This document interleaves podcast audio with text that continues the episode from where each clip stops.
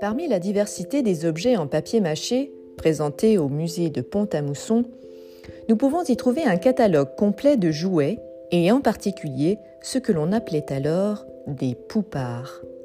Nom quelque peu énigmatique, dérivé de poupons ou poupées, ces jouets étaient fabriqués dans les ateliers de Pont-à-Mousson avec nombre de leurs accessoires.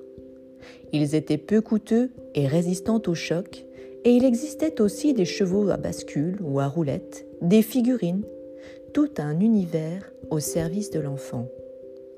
En 2012, des fouilles sur le site de l'usine ont permis de retrouver des yeux de poupées qui étaient alors fabriqués en verre.